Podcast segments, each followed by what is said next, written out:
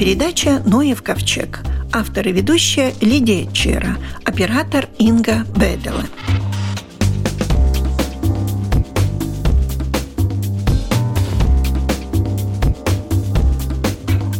Для восстановления популяции малых крачек в Курзаме Управление охраны природы с 1 апреля по 1 августа вводит ограничения на посещение некоторых территорий, расположенных вдоль морского побережья.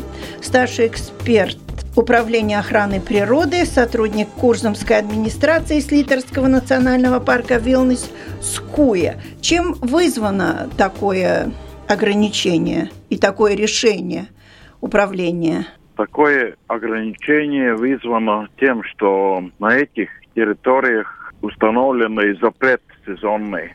То есть там в летнее время до 1 августа нельзя ходить, и особенно нельзя ходить с собаками.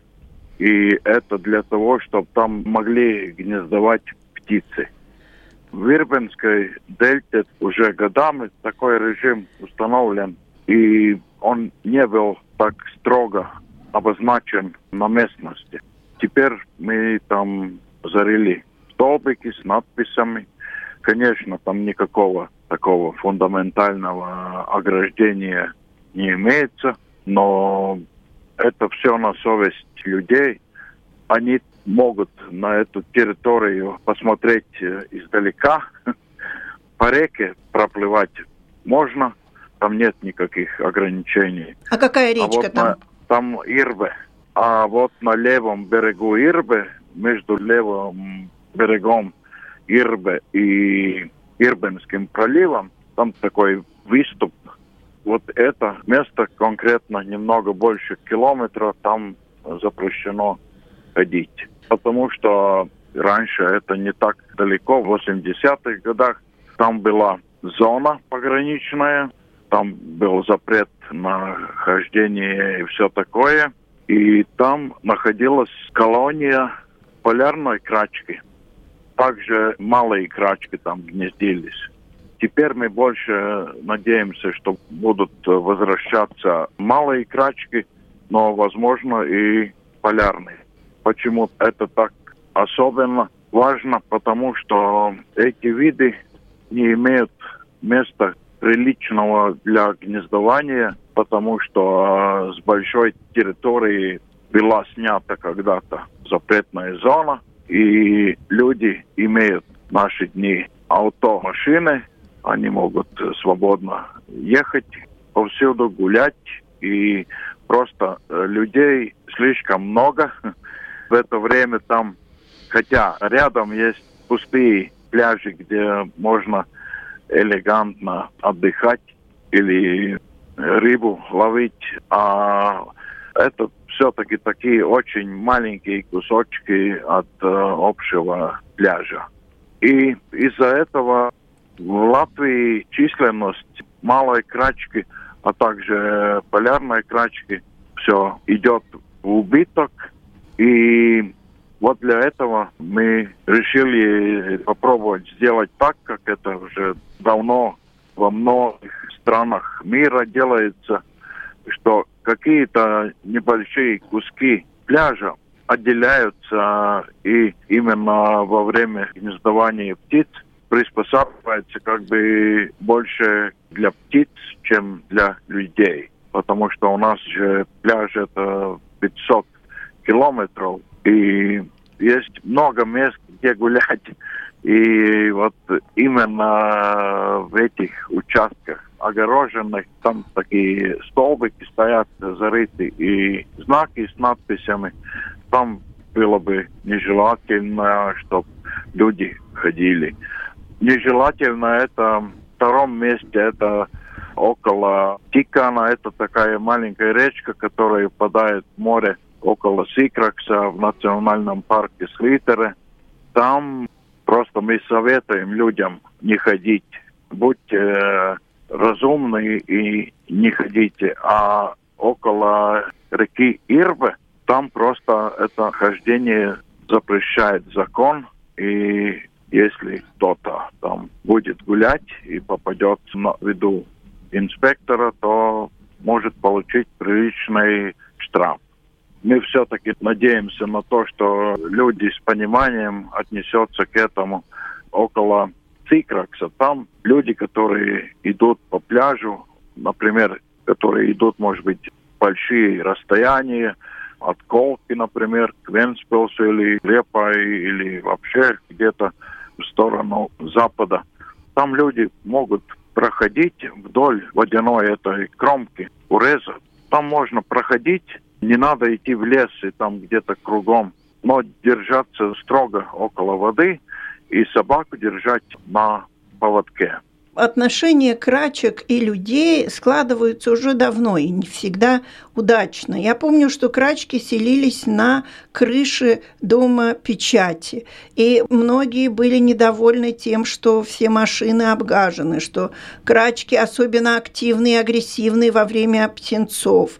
То есть они бросались на людей. Выходишь из дома печати, а на тебя такая птица пикирует. И в конце концов решили заменить крышу, и именно природоохранники очень переживали о том, что эта колония крачек навряд ли вернется куда-либо и куда хотели ее переселить. Это понятно. И так, по-моему, она где-то и пропала, эта колония крачек. Э, да, эти крачки были речными крачками. Это другой вид, третий вид, так сказать. И, конечно, неприятно, когда тебе на голову делает э, птица, и ты в городской местности, где как бы для людей все преимущества. Но в этом случае вот эти места, там приоритет природе и приоритет птицам. И если взять с собой бинокль, то можно наблюдать. Это интересные птицы, такие э, как бы чайки, но наподобие если посмотреть на их оперение, то у них такие тонкие длинные крылья и такие утонченные хвосты. Они чем-то напоминают ласточек, но это только потому, что они очень хорошо летают, и аэродинамические требования к э, такому объекту, кто летает – они схожи. И вот это просто их делает такими как бы чайками, немножко похожими на ласточек чем-то. У них маленькие ножки, они могут перебегать с места на место по земле, но они не большие такие гуляльщики, они летяги, они летают из полета, пикируют в воду, ловят мелких рыбешек, и гнезда у них просто такая ямка – песке. И эти гнезда очень чувствительны к солнцу. Например, если там есть яйца, то если мы этих птиц тревожим, они улетают, они не могут так скоро вернуться, и эти яйца от э, жары. Сгорают. Да, и они просто там жарятся на солнце в таком очень горячем песке.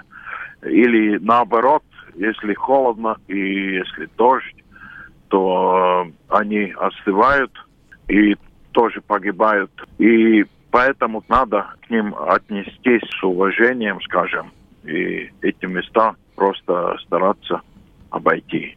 Помочь птицам отгнездиться, скажем так. Да. А то, что они прилетели, это уже известно? Нет, они обычно прилетают немножко позже. В апреле, когда наступит такое более теплое, уже стабильное время, вот тогда они прилетят.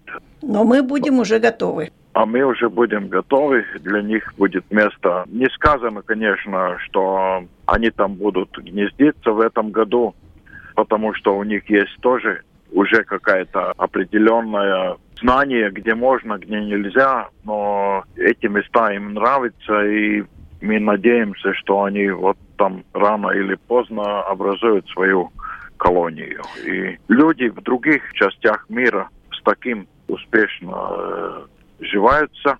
И ну, и я попробуем. думаю, что мы в Латвии не хуже.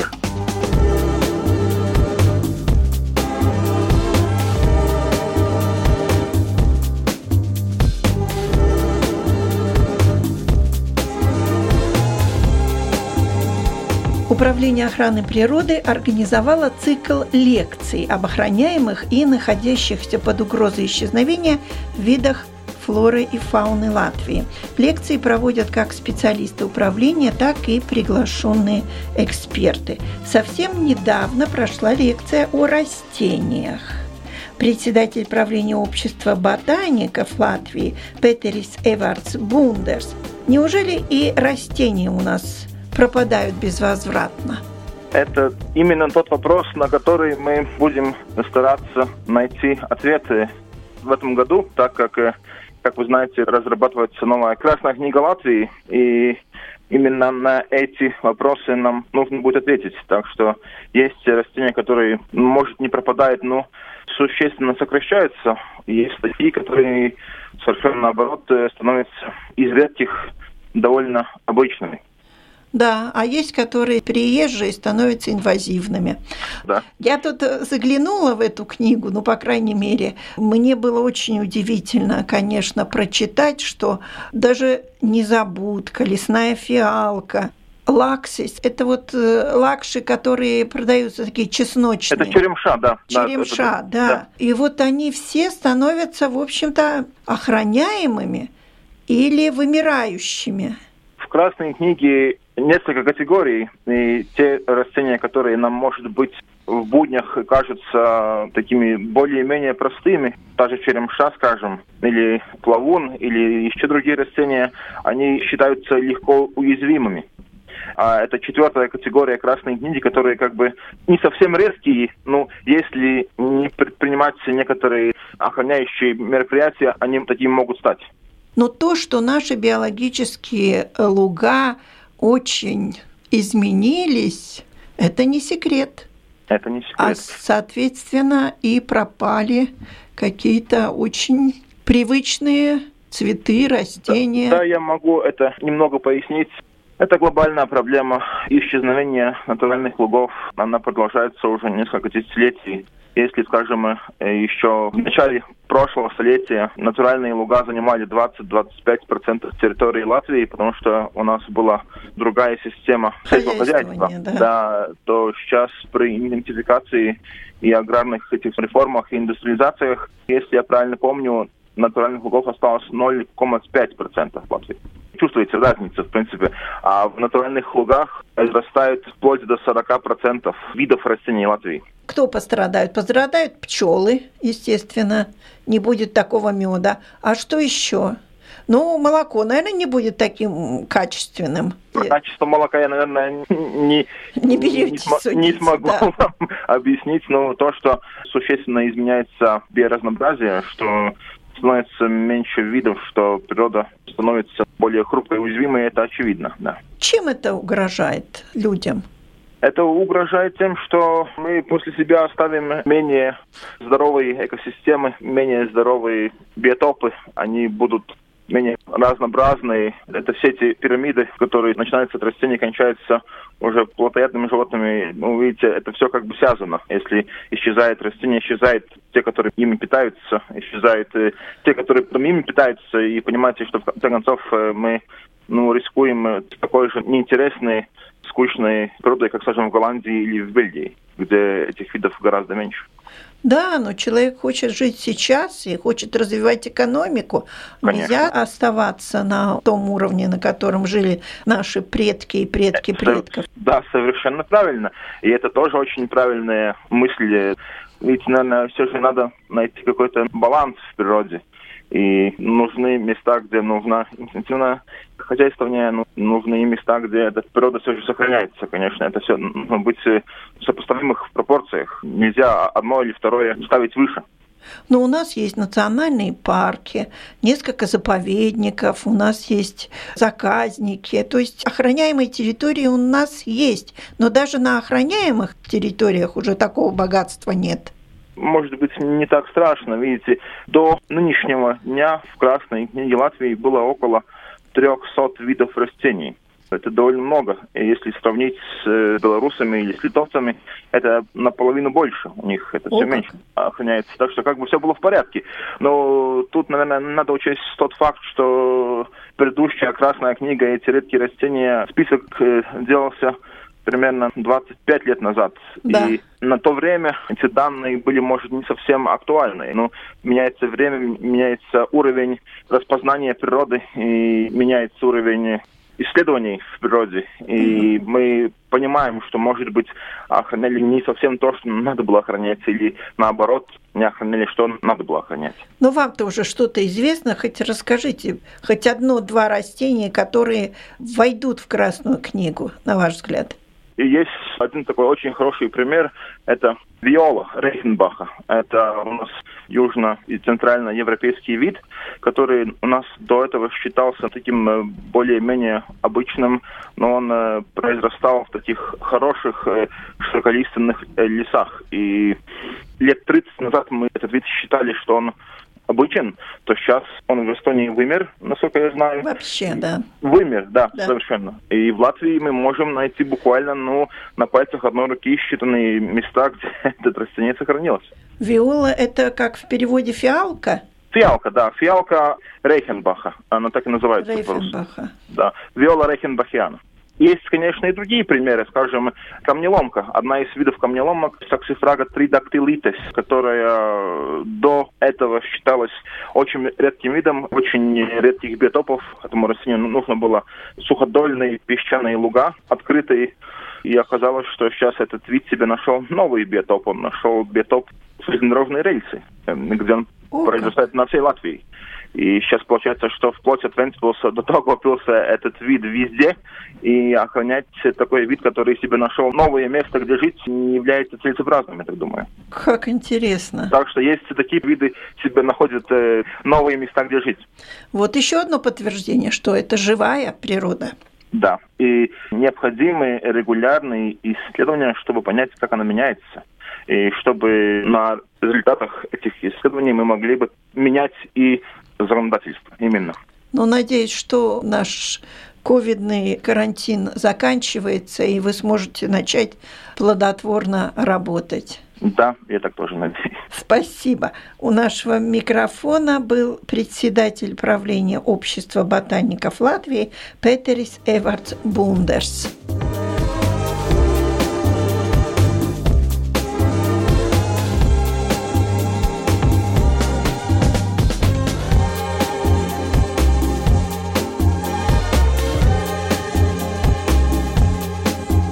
Совсем недавно в рамках Дней птиц в парке Лиготнанских природных троп прошло мероприятие, на котором пришедшие узнали много нового о таком ночном обитателе лесов, как сова. К заведующей Лиготнанскими природными тропами Интеланге я обратилась с одним вопросом. Почему сова?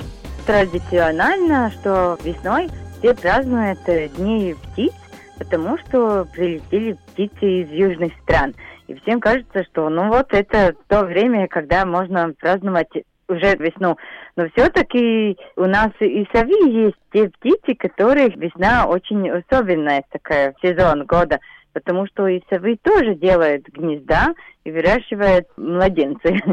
И мы придумали, что в этом году мы тоже будем ну, делать не только скворечники, но и можем показать, что люди могут делать особенные такие домики и для совов. А совы – это оседлый вид или они мигранты? Нет, у нас совы весь год живет в Латвии. У нас есть такие шесть пород в Латвии, а некоторые совы у нас только прилетают, ну, например, зимой из Скандинавии когда там очень-очень холодно, и они какое-то время проводят здесь, а потом опять улетают. Но совы у нас латвийские весь год тут живет. А в Лигетнанских природных тропах все шесть видов сов латвийских живут? Нет, пока у нас проживает только три вида. Но зато у нас есть, ну, они очень разные, да. Три вида – это которые живут в вашем парке или вообще вот в лесу? Не только в огороженном территории, я имею в виду, а в лиготной? Лиготной у нас есть три породы, но все-таки у нас в лесу еще я видела, еще одну точно видела. Но все-таки, может быть, еще есть, но мы ночью там вокруг э, не гуляем, и может есть еще кто-то. Не смотрели. Сколько птенцов появляется в совиной семье, скажем так? Ведь, в принципе, оба участвуют в рождении и выкармливании птенцов. И сова-мама, и сова-отец, да? Да, они живут все вместе, и, и про птенцов и мама, и папа ухаживают за них. И в одной семье может быть два, три, четыре малыши. И все-таки, ну, очень часто бывает, что один до трех, ну, так бывает. И, и мама, и папа обе ловят маленькие грызуны и выкармливает, и, и сидит на яйцах. И, можно сказать, дружная такая... семья. Ну да, дружная семья, да. А можно сказать, что совы это стайками летают, или это просто такая иллюзия? Нет, стаями они не живут. У них очень особенно, они уже так поделили территорию, и совы очень смотрят за своей территорией, что там другие, чужие не появились потому что им надо свою территорию, потому что там есть на чем охотиться. А если уже на одной территории очень много бы были совы, тогда они уже большие такие конкуренты становятся. И потому они очень смотрят, чтобы у каждого своя территория была, где охотиться и где жить. И, конечно, весной, когда они уже вместе делают гнездо, тогда, конечно, территории побольше становится.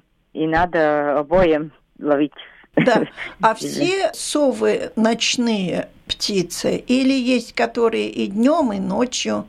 Люди все время думают, что совы видят только в темноте, а днем они вообще ничего не видят.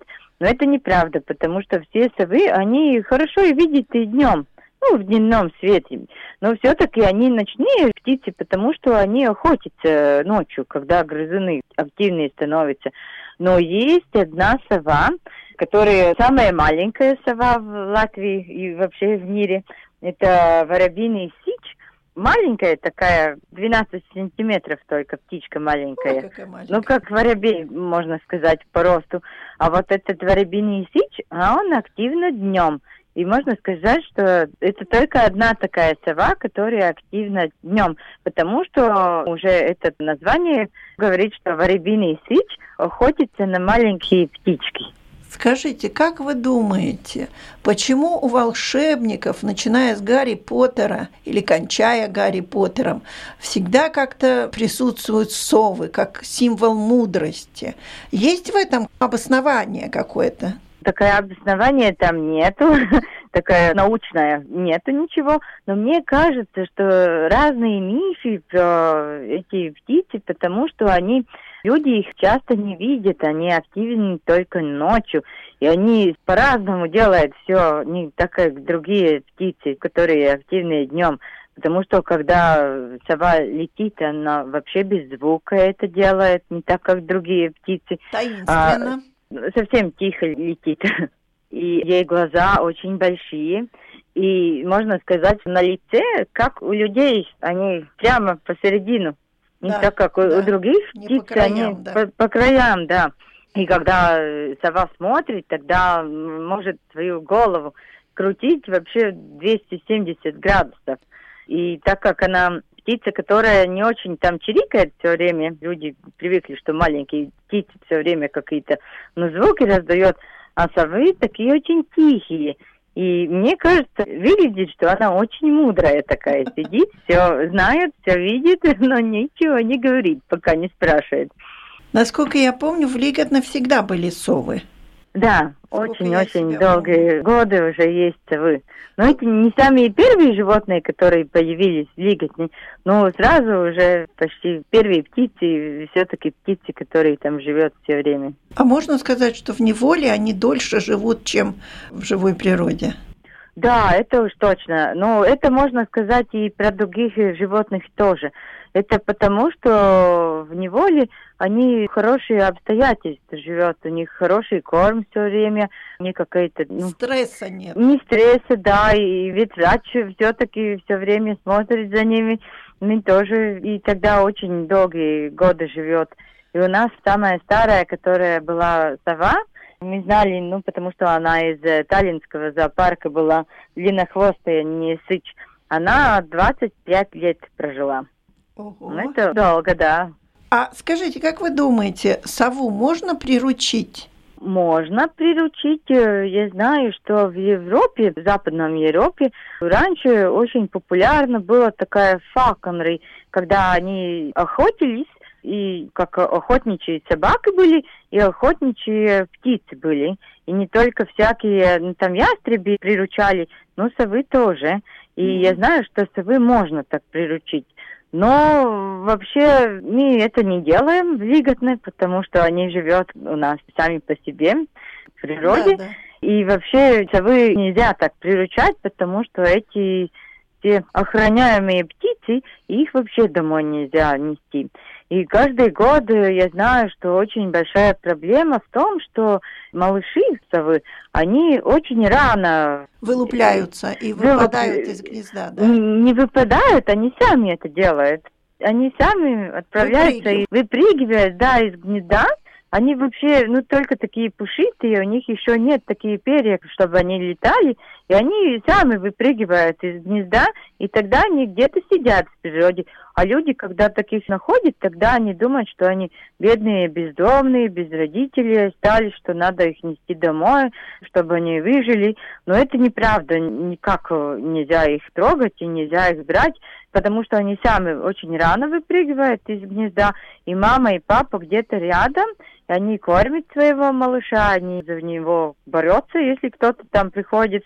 Ну, конечно, не, не с человеком. Борются, да. Да, и тогда, если человек находит такого птенца, тогда надо просто сразу уходить и не трогать, не трогать этого его. маленького. Да, а то они не бедные становятся все такие, если их приносят в какой-то приют или в лиготно, тогда их потом уж точно нельзя выпустить на волю, потому что они ну, не привыкли сами ловить э, себе пропитание не может сами. И тогда лучше их оставить, потому что они не такие уж не способные себя. Да. Нет, они не беспомощные, да, они сами могут. И сама видела, как э, малыш может со своими ногтями просто залезть на дерево. Ага. Они может по вертикали лезть. Да, это очень интересно. Они не такие беспособные, как люди думают.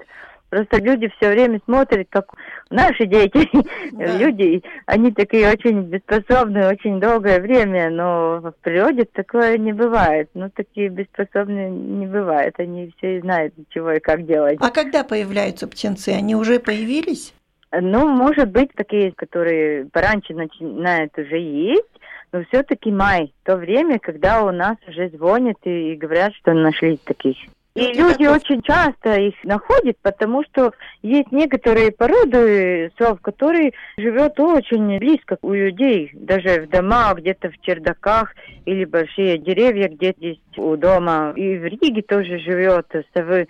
И тогда люди находят эти птенцы. Спасибо, что предупредили. Будем иметь в виду. Ну и э, милости просим в Лиготно, там всегда хорошо. Да, конечно, потому что сезон открылся, мы тоже смотрим, как они себе гнездо делают. Ну, они не такое традичное, ну, делают гнездо, как и другие птицы, они просто заходят где-то в свой домик, ну, да. как мы тоже такого делали, и там они делают себе гнездо. Как и положено, все в природе. Каждый год все повторяется. Да. Спасибо. Заведующая Лиготнинских природных троп Инте Ланге была у телефона.